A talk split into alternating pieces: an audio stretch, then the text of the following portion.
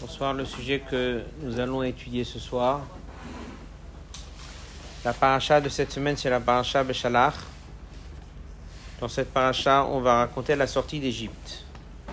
Juste après la sortie d'Égypte, il y a eu l'ouverture de la mer Rouge au septième jour. Et ensuite, les Bnei Israël, ils ont chanté une shira. D'abord Moshe Rabbeinu avec les hommes et ensuite Myriam avec les femmes. Ils ont fait une shira, un chant spécial pour remercier Dieu sur tous ses miracles. Ensuite, on a à la fin de juste après un moment où le peuple juif a commencé à poser des questions, ils ont dit est-ce que Dieu est vraiment parmi nous? Et ensuite, nous avons une attaque de Amalek.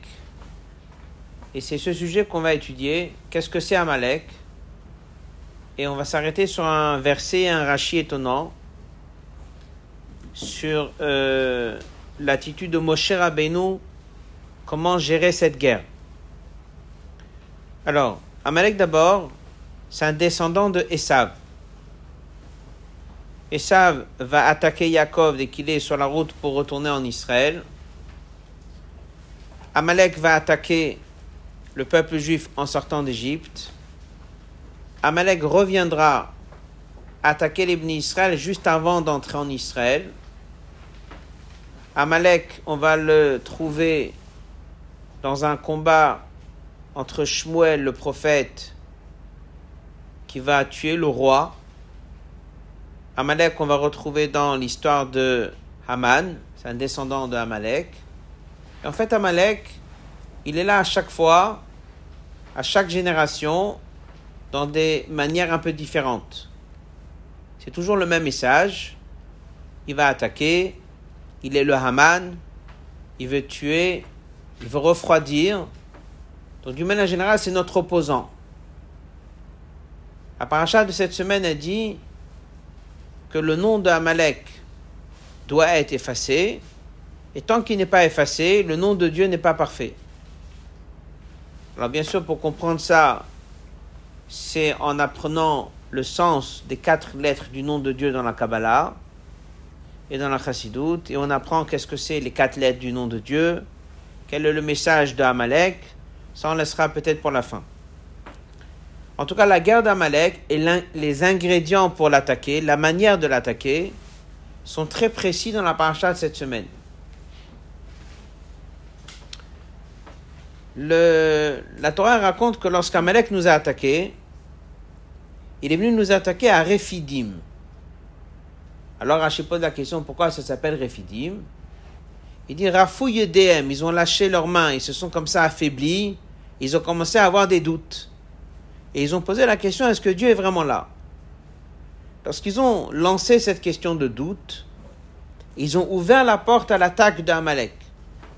Et là, c'est expliqué le mot safek, le mot doute, ça a la même valeur numérique que Amalek. Alors, dans ce passage qu'on va étudier, on va voir un peu quatre points nécessaires pour gagner cette guerre. La première chose, dans le verset, dans le chapitre 1, va y avoir Amalek va Israël birfidim. Amalek est venu et il a commencé une guerre contre les Bnei Israël à Refidim. On voit dans les rachis, parce qu'on est dans un état de doute, donc on a pu se faire attaquer. Ça, c'est déjà la première chose. Ensuite, Moshe Yoshua, Moshe Yoshua, Bechar lanu anashim, choisis pour nous des hommes. Alors, Moshe parle à son élève qui est Yoshua, pour l'instant il n'est pas très connu.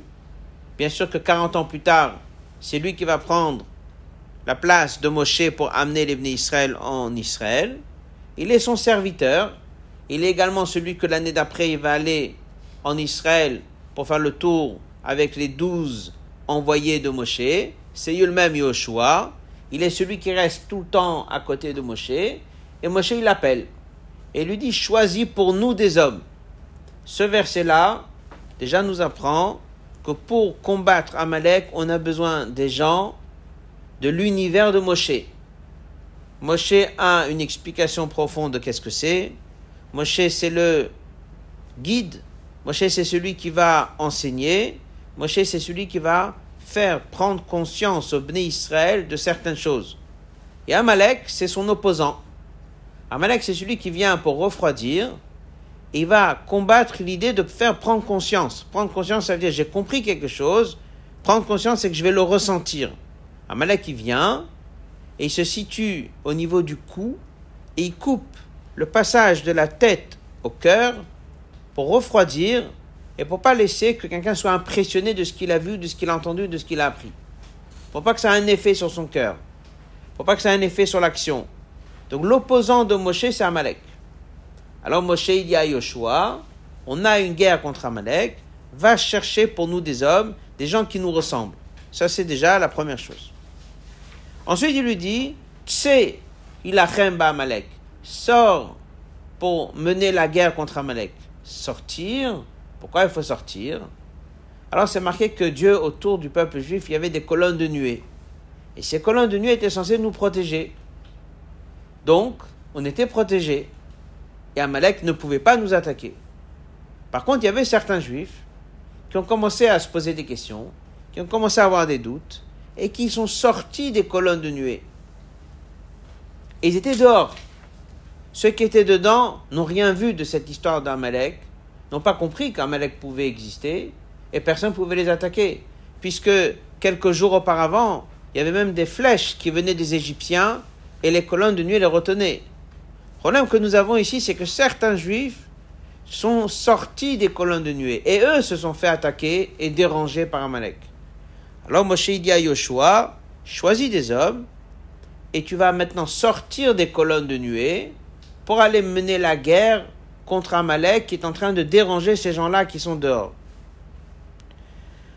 Ensuite, il lui dit Machar, on va le faire ça demain. Ah bon, pourquoi demain? Pourquoi pas aujourd'hui? Alors les commentaires ils disent est-ce que c'est une négligence de l'avoir reporté à demain ou bien non? Parce qu'en fait, on est devant une guerre qu'on va en parler ce soir, une guerre qui est naturelle. On n'est pas devant une guerre miraculeuse. On est devant une guerre qui est dans le chemin de la nature. Il nous faut des soldats. Il nous faut des gens forts. On a besoin d'une vraie guerre. Et là, il faut se préparer. Et lorsque il y a un ennemi pas loin, et on décide de déclencher la guerre, eh ben, il faut être prêt.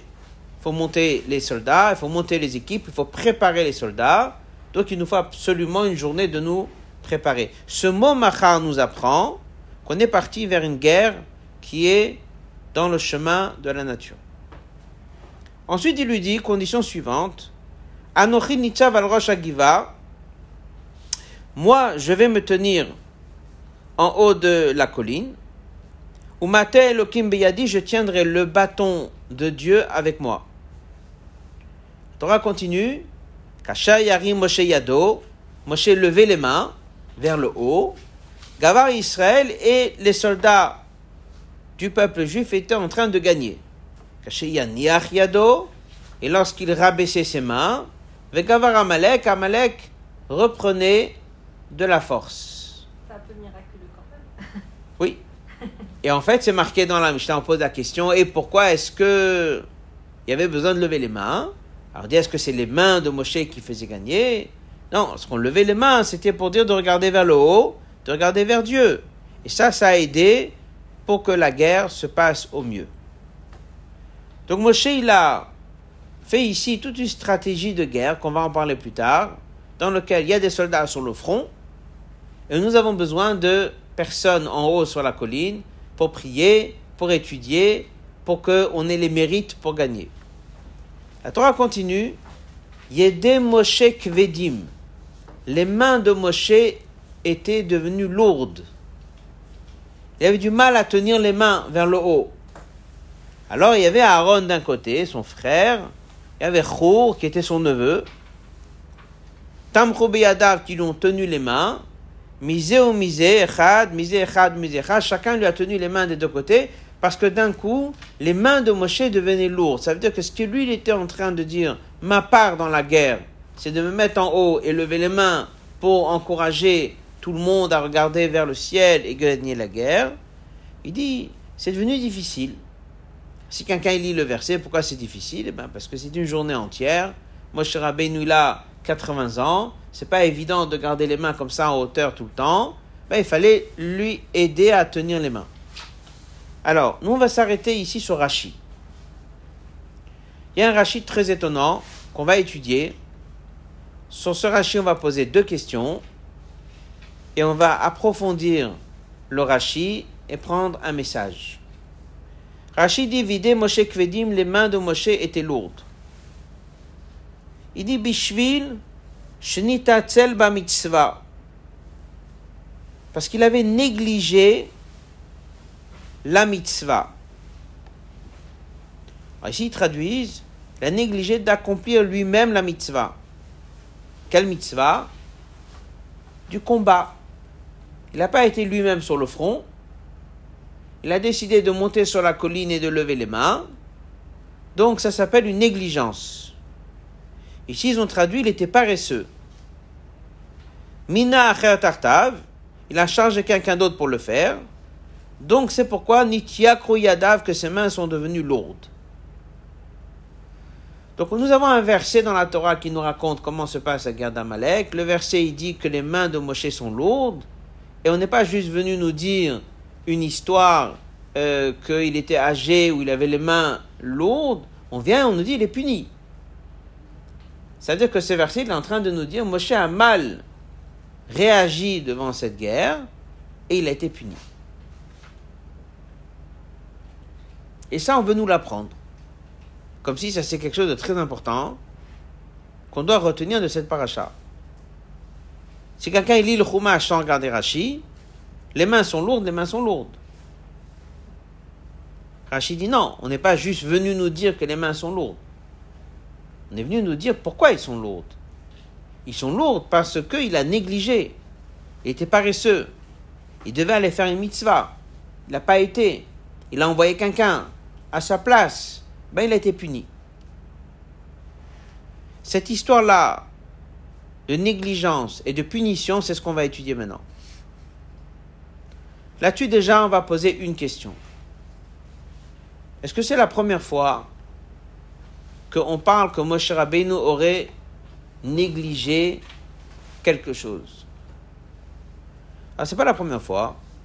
On a déjà étudié ça dans le passage 2 avec l'histoire de la Mila de son fils. Qu'est-ce qui s'est passé là-bas? Dieu dit à Moshe, c'est arrivé le moment d'aller libérer les Israël. C'était juste à la période où il venait d'avoir la naissance de son deuxième fils. Parce qu'il a pris la route, on était au huitième jour, et eh bien il a dit que si il va accomplir la mitzvah de la Brit Mila pour son petit, c'est dangereux. Donc il a dit, on va attendre d'arriver en Égypte et on fera la Brit Mila là-bas. C'est sa femme? Et c'est là où il était donc sur le chemin. Et là, il y avait un ange qui venait pour tuer Moshe. Et sa femme a compris que c'est parce qu'on avait négligé la mitzvah de la Mila du petit. Donc, à ce moment-là, elle a accompli la mitzvah de la Mila de ce deuxième fils qui venait de naître. Et l'ange a donc arrêté de attaquer Moshe Rabbeinu. C'est une histoire marquée dans le Chumash. Qu'est-ce que dit Rashi? On est dans le passage 2. Shamito, et l'ange a voulu le tuer. Hamalach le Moshe. Le fils l'homme mâle est Eliezer Beno, parce qu'il n'avait pas circoncis son fils Eliezer. Va chez Nitrachel, et parce qu'il a négligé. Ne nash onesh mita il y a la punition de la peine de mort qui lui a été décidée en haut dans le ciel. Donc on a déjà Moshe Rabbeinu qui a déjà négligé une fois. Il devait accomplir la mitzvah de Brit Mila à son fils, et il l'a pas fait, il a négligé. Rachid continue. Tanya Yossi, Rabbi Yossi l'a enseigné. Chasve Shalom. Comment dire une chose pareille? On ne peut pas dire Moshe Rabbeinu va négliger quelque chose. L'onit Rachel, c'est sûr qu'il n'a pas négligé, mais il a dit, comment est-ce que je vais faire la Mila maintenant? Et il va maintenant, c'est un danger pendant les trois premiers jours. Dieu vient de me dire d'aller en Égypte, je pense que Dieu veut que j'attends arriver en Égypte pour faire la Mila. Voilà. Mais on ne peut pas dire que Moshe Rabbeinu l'a négligé. Ah, dès quelqu'un est fait Rashi, là-bas, dans l'histoire de la naissance de son fils, on voit que Rashi amène un avis qui dit qu'il a négligé. Est-ce que Rashi nous laisse comme ça? Ou Rashi ramène quand même un deuxième avis pour dire attention, c'est pas si simple de dire que Moshe nous néglige quelque chose. Donc là-bas, il a donné deux explications. Il a amené la première explication qui dit qu'il y avait négligence, mais tout de suite, il se rattrape. Il dit tout de suite, attention, ne pensez pas à Chasfe Shalom. Et il dit, Chasfe Shalom, ça veut dire, on ne peut pas dire que Moshe nous néglige quelque chose. Il a un ordre de Dieu. C'est une mitzvah. C'est sûr qu'il néglige pas. Donc là-bas, Rachid nous a pas laissé comme ça à penser que peut-être Moshe néglige. Et là, maintenant, on arrive, et qu'est-ce qu'il dit? Ben oui, les mains sont devenues lourdes parce qu'il a négligé, et parce qu'il a négligé cette mitzvah, donc il a été puni. Et Rachid ne fait rien pour essayer de nous donner une deuxième explication dans laquelle on pourrait un petit peu, on va dire, euh, récupérer l'honneur de Moshe. C'est-à-dire que là-bas, Rachid a dit clairement, on ne laissera pas un commentaire qui critique et qui dit du mal de Moshe, on va amener quand même une deuxième explication. Et là, il nous a laissé sur une explication toute simple. Moshe a négligé la mitzvah et il a été donc puni. Ses mains sont devenues lourdes. C'est très étonnant comme Rashi. Voilà la question. Alors chacun va poser la question, et est-ce qu'il y a d'autres explications qui auraient pu un peu sauver l'honneur de Moshe? Voilà, nous avons ici deux exemples. On va prendre la deuxième. Dans le passage de la dernière ligne, c'est la Psikta Rabati qui dit Yakrou Yadav shel Moshe, pourquoi ses mains étaient lourdes? Mais Avonotem shel Israël, tellement les Juifs avaient fauté en posant la question est-ce que Dieu est avec nous? Dès que les Juifs ils ont fauté, ils ont tout remis en question, eh bien à ce moment-là, leur guide Moshe a perdu la force. Leur guide Moshe n'avait plus la force de lever les mains. Donc ça veut dire que c'est pas lui le responsable. C'est qui les responsables C'est les Juifs.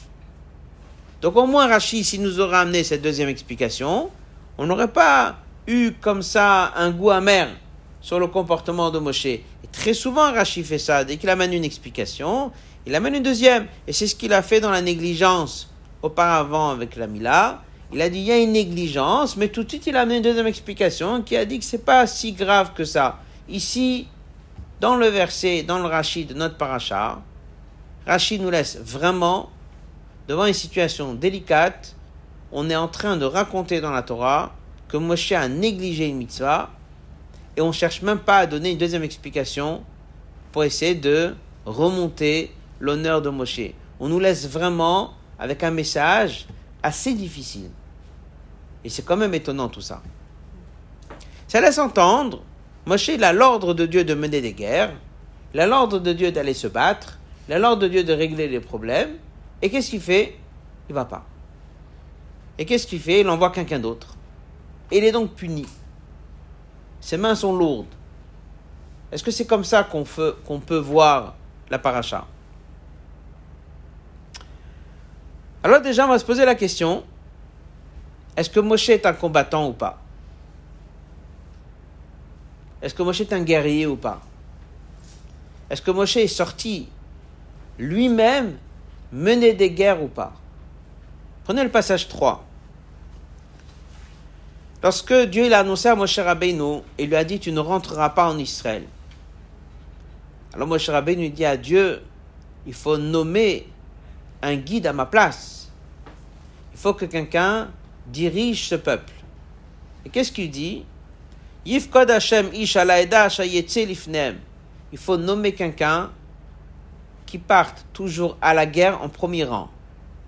Lo que derech comme les rois des autres nations, chez Yoshvim Bevatem, qui restent assis dans leur maison, au Meshalchin, et eux, ils envoient Chelotem, leur armée, la milchama à la guerre. Comme Ani, il dit à Dieu, il faut mettre un guide comme moi. Moi, dès qu'il y avait la guerre contre le roi de Sichon, j'ai été le premier. J'étais sur le champ de bataille. Lorsqu'il fallait mener une deuxième guerre contre Og j'ai été moi-même. Le Midrash raconte qui est-ce qui a tué Og? Moshe avec ses mains. Il a pris son bâton, il a sauté, il a frappé le pied de Og, Og est tombé et il est mort. Et Moshe dit à Dieu, il faut mettre un guide comme moi, pas comme les autres rois. Il faut mettre un guide que lorsqu'il y a des guerres, il est toujours là en premier rang. Alors c'est très étonnant. Comment ça se fait que les guerres plus tard, à 120 ans, âgé, il va sur le champ de bataille? Et comment ça se fait ici, dès qu'il est beaucoup plus jeune, même s'il est déjà âgé, mais on est quand même 40 ans avant, il a 80 ans, et il fait une stratégie comment mener cette guerre. Il y a ceux qui vont sur le front, ils sortent des colonnes de nuée, lui va monter en haut sur la colline, lever les mains et prier. Et ça, il faut qu'on essaie de comprendre. Qu'est-ce qui s'est passé ici? Pourquoi dans cette guerre, sauf si on dit qu'ici il s'est trompé, qu'après il a compris que ce n'était pas comme ça qu'il fallait faire? Mais il doit avoir une raison que dans les autres guerres il a été. Qu'est-ce qu'il a fait dès qu'il avait 11 ans? Il est sorti de la maison du Pharaon, il est parti voir la première fois les Juifs. Première fois qu'il va voir les Juifs, il voit un Égyptien en train de frapper un Juif. Qu'est-ce qu'il fait? Il avait le don d'utiliser le nom de Dieu caché. Il a regardé, il a tué. Donc c'est un guerrier. C'est quelqu'un qui va au front, c'est quelqu'un qui se bat. Il a risqué sa vie. Ils l'ont poursuivi. Ils ont voulu tuer. C'est ça, Moshe. Plus tard, à 120 ans, il s'est aussi battu. Il est parti se battre. Pourquoi ici, il ne s'est pas battu? Voilà la question. Alors on doit essayer de comprendre qu'est-ce qui s'est passé ici. Pourquoi il s'est pas battu? Pourquoi il est monté sur la colline? Et pourquoi à la finale il a été quelque part puni? Dans la réponse, on va la trouver dans le passage 4. Si vous prenez les deux rachis en question, le 1 et le 2, lorsqu'on parle de négligence ou de paresse de Moshe Rabbeinu, est-ce que Rashi a utilisé en hébreu le même mot? Alors on va regarder dans le passage 1, Vide Moshe Kvedim, il dit Bishvish nit atsel ba mitzvah. Ça peut se traduire négligence, ça peut se traduire paresse. Nitatzel, il était fainéant, paresseux, négligé dans la mitzvah. Par contre, dans le passage 2, dans la première ligne, en hébreu, il dit nitrachel. Quelle est la différence entre le mot nitatzel et le mot nitrachel? Si Rachel a fait une différence, c'est qu'il y a une raison. Apparemment, dans les deux cas, il a été paresseux. Dans les deux cas, il a négligé. Dans les deux cas, il a repoussé quelque chose. Eh bien, Rachid n'a pas employé le même mot. S'il n'a pas employé le même mot, c'est qu'il y a une énorme différence. Nitrachel, c'est un état général. Comme quelqu'un qui est, on va dire, fainéant, il veut rien faire rien. Ça, c'est Nitrachel. Ça veut dire qu'il y a une situation auquel j'agis pas. Nitatsel, c'est un détail. Ça veut dire que je fais tout, mais il y a un détail auquel je n'ai pas attaché à ça de l'importance. Vous allez prendre quelqu'un qui va laisser une salle, il ne va pas la ranger, il fait rien. Comme vous allez avoir quelqu'un qui fait tout, mais il a trouvé que ranger les chaises n'était pas important. Tout le reste, il a bien rangé. Dans l'état de l'accomplissement de la mitzvah de la Mila, quelque part, on a mis une grande tâche sur Moshe. On a employé le mot, on a dit ni tatzel, ni trachel, comme s'il a, il a laissé les choses faire. Alors Rachid vient tout de suite, il dit comme ça, On peut dire une chose pareille sur Moshe, c'est pas possible. Il n'a rien fait. Il n'a pas voulu s'occuper de la mitzvah de Mila. Rien faire, c'est pas possible. C'est vrai qu'il a rien fait. Mais s'il a rien fait, c'est parce qu'il a pensé qu'il fallait attendre trois jours. Donc on a un peu sauvé l'image de Moshe. Ça veut dire que si j'emploie le mot Moshe fait rien, il est fainéant, il est paresseux, pas possible. Moshe n'est pas paresseux. Moshe n'est pas fainéant.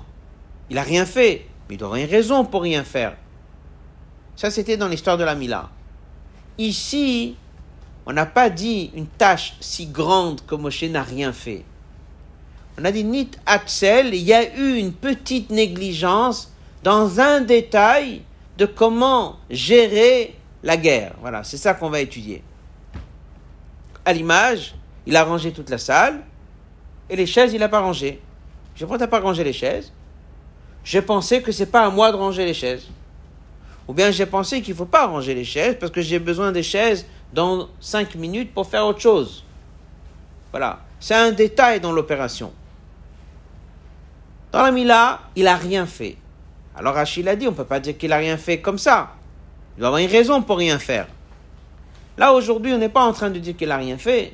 Là, on est en train de dire que il a mal réagi de comment il aurait dû réagir de son plan.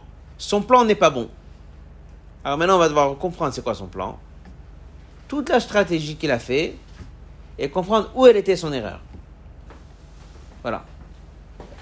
On ne peut pas dire qu'il n'a rien fait. Il a mené une guerre énorme, il a pris des soldats, il a envoyé des gens, il s'est mis en haut, il est monté sur la colline, il a levé les mains, il a passé toute la journée, il a prié. C'est pas quelqu'un qui fait néant. Alors, où était son erreur? Et quel est le message pour nous? Voilà le, le point essentiel qu'on va essayer de comprendre. Une petite introduction avant la réponse. Dans l'histoire du peuple juif, il y avait deux sortes de guerres. Déjà. Il y a eu des guerres qui sont miraculeuses, c'est-à-dire qu'il y a une série de miracles. Il y a des guerres qui sont des vrais combats comme on mène une guerre dans le chemin de la nature. Ça, ce sont deux guerres différentes. Des guerres miraculeuses, il faut les traiter comme un miracle. Si on envoie des soldats, pour envoyer qui on veut. Il y aura des miracles. Et on a eu comme ça des guerres miraculeuses. Lorsque vous avez des guerres où ça va se passer comme une guerre normale aujourd'hui, on est obligé de la planifier avec les vraies stratégies de guerre comme on connaît aujourd'hui dans tous les combats. Alors maintenant la question, est-ce qu'on envoie des personnes âgées à la guerre, oui ou non? Non. Et ça dépend lesquelles. Donc si c'est une guerre miraculeuse, oui. Si c'est une guerre avec une stratégie normale, non. Alors, ici on a résolu 80% des problèmes. La guerre contre Sichon et Og, ce sont des guerres que Dieu a dit à Moshe, sors à la guerre. Va mener la guerre. C'est une guerre miraculeuse. Moshe Rabbeinu, il a 120 ans, il prend son bâton et il va frapper lui-même un géant qui s'appelle Og. Et c'est lui qui aura le mérite de le tuer. Og avait déjà 400 ans. Il était là depuis la période d'Avraham Avinu. Qui finit par le tuer? Un soldat âgé de 120 ans, Moshe Rabbeinu, avec un coup de bâton, il est mort. Tout le monde comprend que ce n'est pas une guerre logique, ce n'est pas une guerre naturelle, c'est une guerre miraculeuse. Dans une guerre où le chemin il est miraculeux, bien sûr que Moshe Rabbeinu il va en premier rang. Donc la guerre qu'il a fait contre Sichon, Moshe est en premier rang. La guerre contre Og, il est en premier rang. Ici, qu'est-ce qui s'est passé dans la paracha de cette semaine? C'est une guerre qui va aller dans le chemin de la nature ou bien une guerre qui va aller dans le chemin du miracle. Alors, deuxième point, même dès qu'on est devant une guerre qui est chemin de la nature, un juif qui mène une guerre, il ne va pas mener une guerre comme les nations ils mènent une guerre à 100% dans le chemin de la nature. Il va devoir se battre, avoir des vrais soldats en bonne santé, mais on va devoir aussi faire appel à la prière. On va devoir faire appel à Dieu. Donc dans le chemin miraculeux, c'est 100% miraculeux. Dans le chemin naturel, c'est 50-50. Ça veut dire qu'il nous faut des soldats, il nous faut des gens bien, il nous faut des gens forts, etc. Mais on a aussi besoin de la foi, on a besoin du bitachon, on a besoin de la prière, on a besoin de tout ça. À partir de là, on a compris ce qui s'est passé dans la guerre de Sichon et Og. Dans la guerre de Sichon et Og, Moshe Rabbeinu il a été au front. Dans cette guerre-là, est-ce que c'est Dieu qui lui a demandé dans le texte de déclencher la guerre? Non. Vous allez regarder dans le Chumash, il n'y a pas.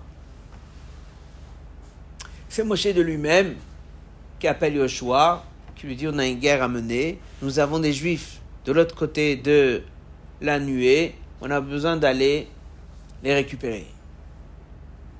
Alors, il est devant une question, Moshe. Vers quelle sorte de guerre on va maintenant? Miraculeux, l'ouverture de la mer Rouge, les dix plaies? Ou bien Dieu nous met devant une situation difficile? On a besoin de, maintenant de nous battre comme des vrais soldats, comme une vraie guerre. C'est la première fois où Moshe Rabbeinu va montrer au Béni Israël qu'est-ce que c'est pour nous mener une guerre. Et là, il a créé un plan. Première chose, il nous faut des soldats forts. Mais il nous faut des soldats qui craignent Dieu. Parce que si le soldat n'est pas un croyant, il n'aura peut-être pas le mérite que par lui on va gagner la guerre. Et il dit au même moment, on a besoin de la stratégie de la prière et de l'étude.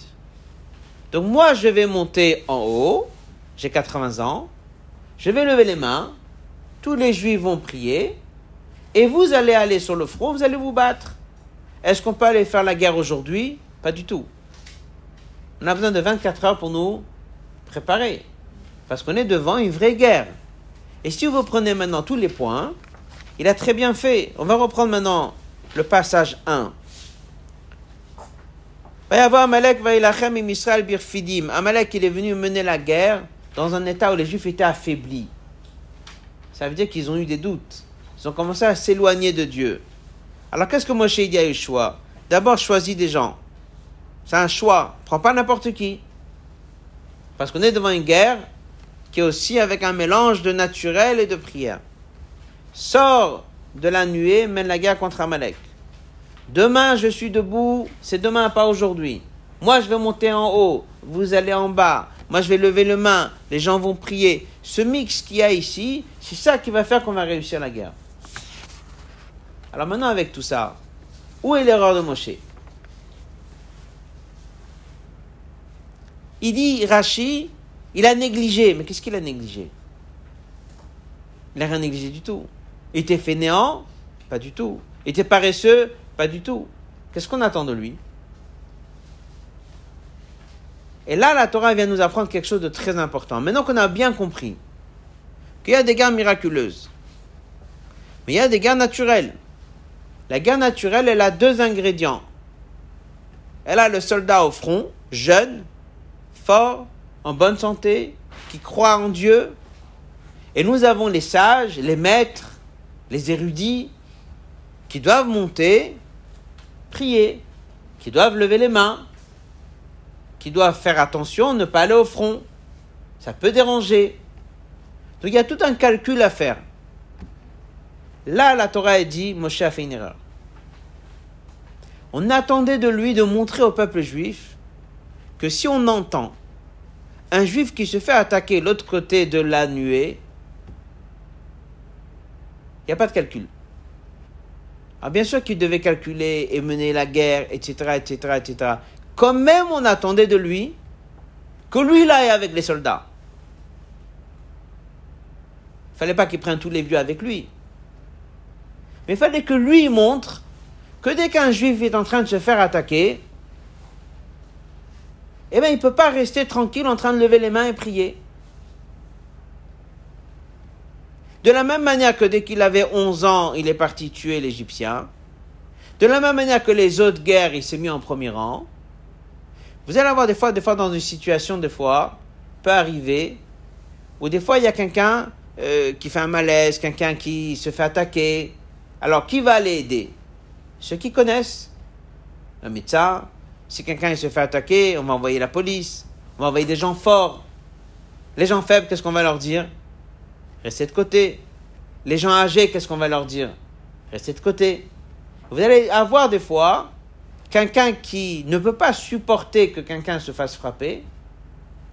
Et même s'il est faible, et même s'il sait qu'il ne pourra rien faire, il n'arrive pas à se retenir et il va y aller. Il va courir, on va essayer de le retenir, on va lui dire mais c'est pas pour toi. Tu ne pourras pas aider. Il dit je réfléchis pas. J'y vais.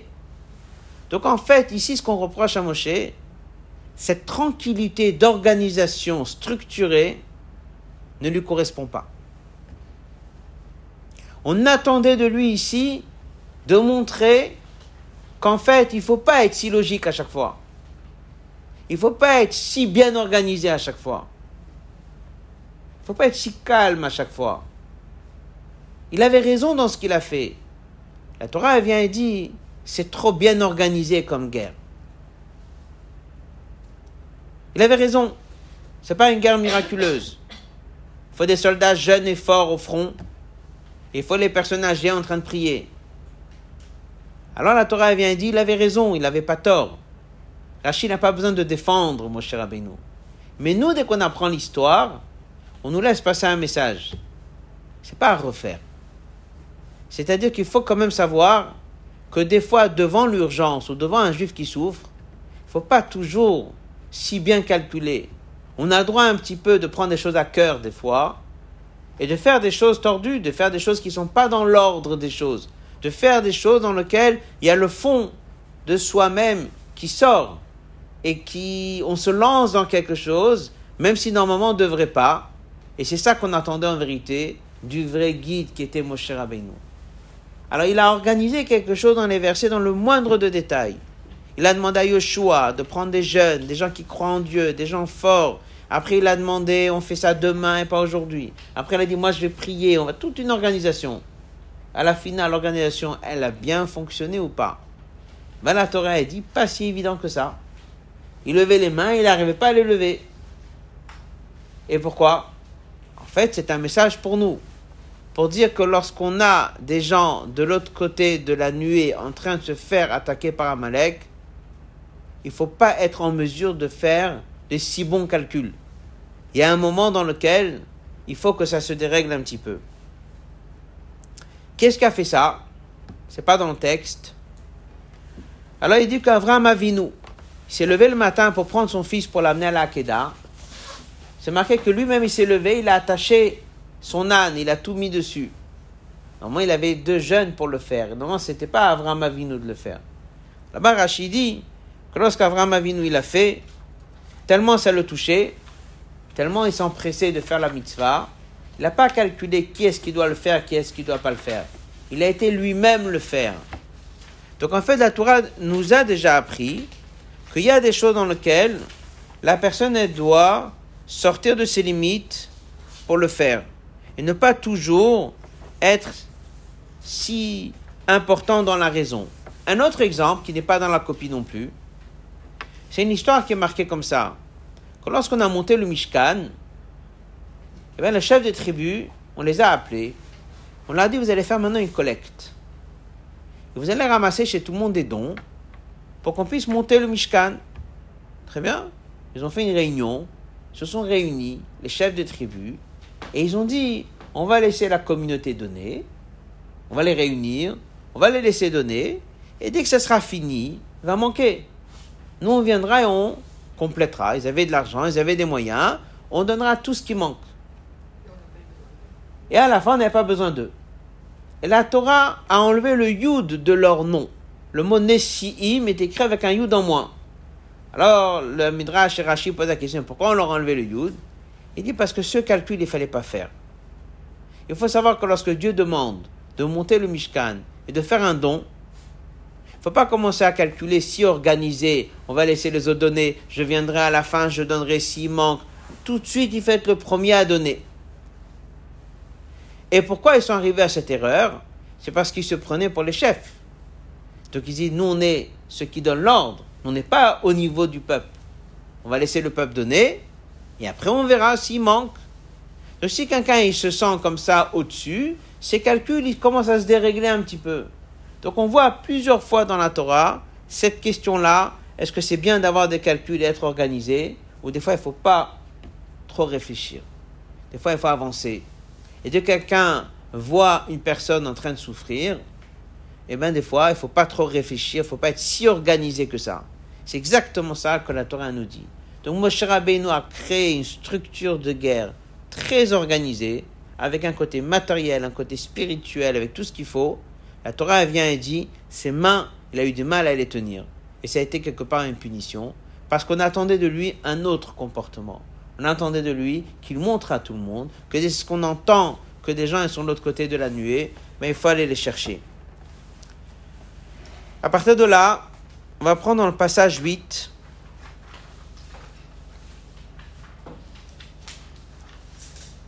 Alors déjà dans le passage 6, pour prendre la référence qu'on a citée oralement, il a dit anashim. Il a déjà choisi pour nous des hommes. Quelle sorte d'homme il fallait? Rachid dit Giborim. Il faut des forts. On n'envoie pas des vieux. Il faut des forts. Il était un vrai stratège de guerre. Faut des forts. Yerechet, des gens qui craignent la faute, des gens qui ont des mérites. Parce que s'ils n'ont pas de mérite, ils vont peut-être tomber sur le front. Donc on voit que dans la guerre, il y a besoin des deux passages. C'est ce qu'on a vu dans le 6 et le 7. On va prendre maintenant le passage 8. C'est marqué dans le verset Zachot Ashasal Hamalek, souviens-toi ce qu'Amalek il a fait en sortant d'Égypte. Car Chabader Vazanev Becha, il t'a attaqué Kolaner Shalem ceux qui étaient à l'arrière. Qu'est-ce que dit Rashi Mahmat ceux qui manquaient de force parce qu'ils avaient fauté. Haya He Anan Poltan, c'est la colonne de nuée qui les éjectait, il les mettait dehors. Donc c'est pas juste des gens qui ont traîné, ce sont des gens qui avaient fauté. C'est pour eux que cette guerre a lieu. C'est pour eux que ce combat a lieu. Ce sont des personnes qui ont été renvoyées des colonnes de nuée. Alors qu'est-ce que ça nous apprend? Dans le passage 9, que des fois quelqu'un qui n'est pas dans la colonne de nuée, son chemin ne correspond pas au chemin de la Torah. Alors on doit savoir que tous ceux qui sont à l'intérieur de la colonne de nuée doivent sortir et combattre toutes ces énergies qui les dérangent. Et là, des fois, on pourrait dire, bon, moi je suis quelqu'un qui étudie, moi je suis quelqu'un qui prie. Là, il s'agit d'aller voir quelqu'un qui est à l'extérieur de la colonne de nuée. Je vais le faire. Je ne vais pas le laisser là-bas. Mais je vais envoyer qui? Quelqu'un. Je vais envoyer mon délégué. Je vais envoyer quelqu'un qui est plus jeune que moi.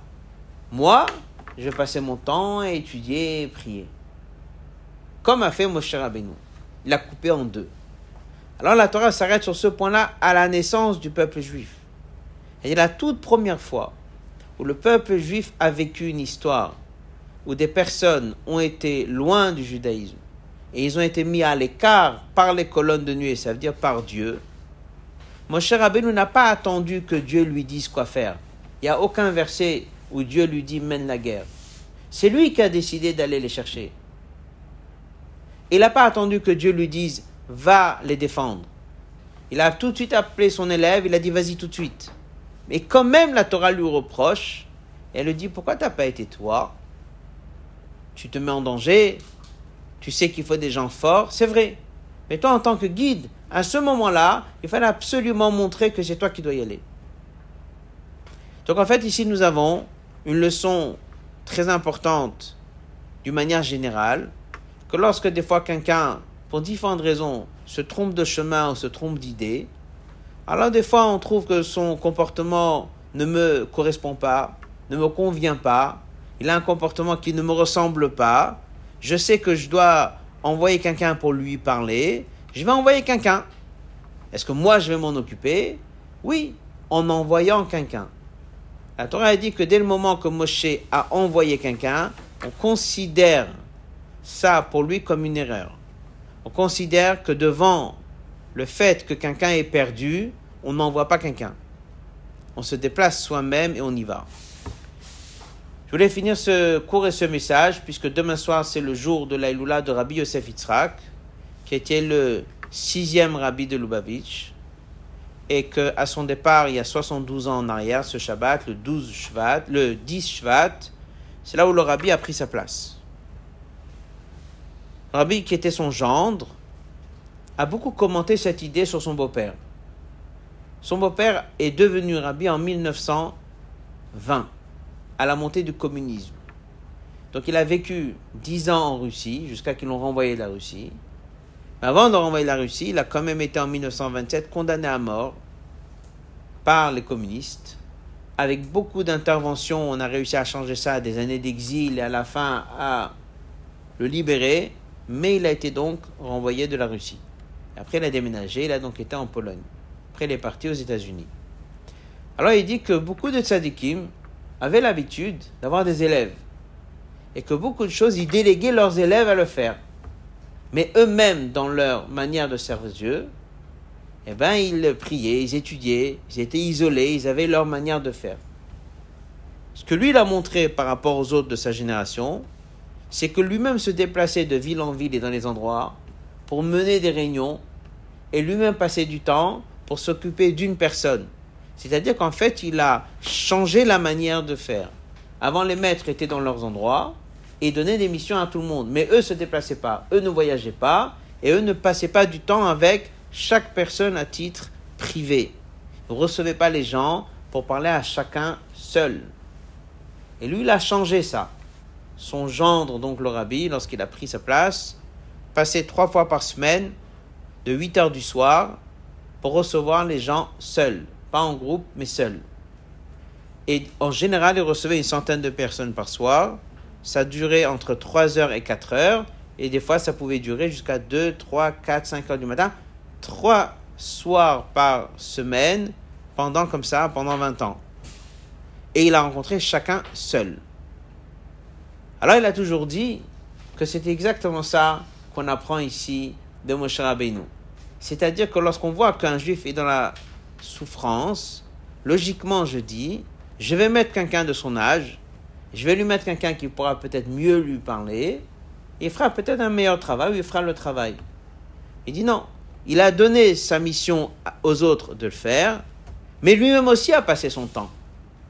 Et lui-même aussi passé du temps personnellement à rencontrer chacun à titre individuel. Ce qui n'était pas le cas en général à l'époque, que tous les grands maîtres donnaient peut-être des grandes leçons à des milliers de personnes à la fois, tout le reste du temps, ils étaient isolés. Et ça, en fait, il dit, c'est exactement ça que la Torah nous apprend. Que lorsque Moshe Rabbeinu savait qu'un juif était de l'autre côté de la nuée, il a délégué, on lui reproche de l'avoir délégué. Il savait très bien qu'il avait besoin des soldats forts pour mener la guerre, mais on voulait lui sur le front aussi. Donc en fait, on nous apprend que lorsque quelqu'un a besoin de l'aide, même si des fois on peut donner à quelqu'un d'autre pour le faire, il faut toujours avoir cette tendance d'être le premier à courir pour essayer de aider la personne. Et c'est ce qu'on retient de cette paracha de cette semaine. Donc, dans ce cas, Torah nous définit que les mains étaient lourdes. En fait, c'était pour nous dire qu'avec tout ce qu'il a bien organisé, quand même de lui, on attendait d'aller directement sur le front. Alors, ce n'est pas une critique pour Moshe Rabbeinu. C'est Moshe Rabbeinu qui veut qu'on apprenne comme ça la paracha. Et c'est Moshe Rabbeinu qui veut nous dire, regardez comment on a fait. Et Dieu, quand même, il nous apprend que même si logiquement c'est exactement la meilleure stratégie qu'il fallait, parce que lui, s'il lève les mains, tout le monde va se mettre à prier, et eh bien quand même, quand même, Dieu veut que le guide, le chef, le maître se déplace lui-même et il travaille lui-même sur cette mission-là. On va laisser ici. Des questions?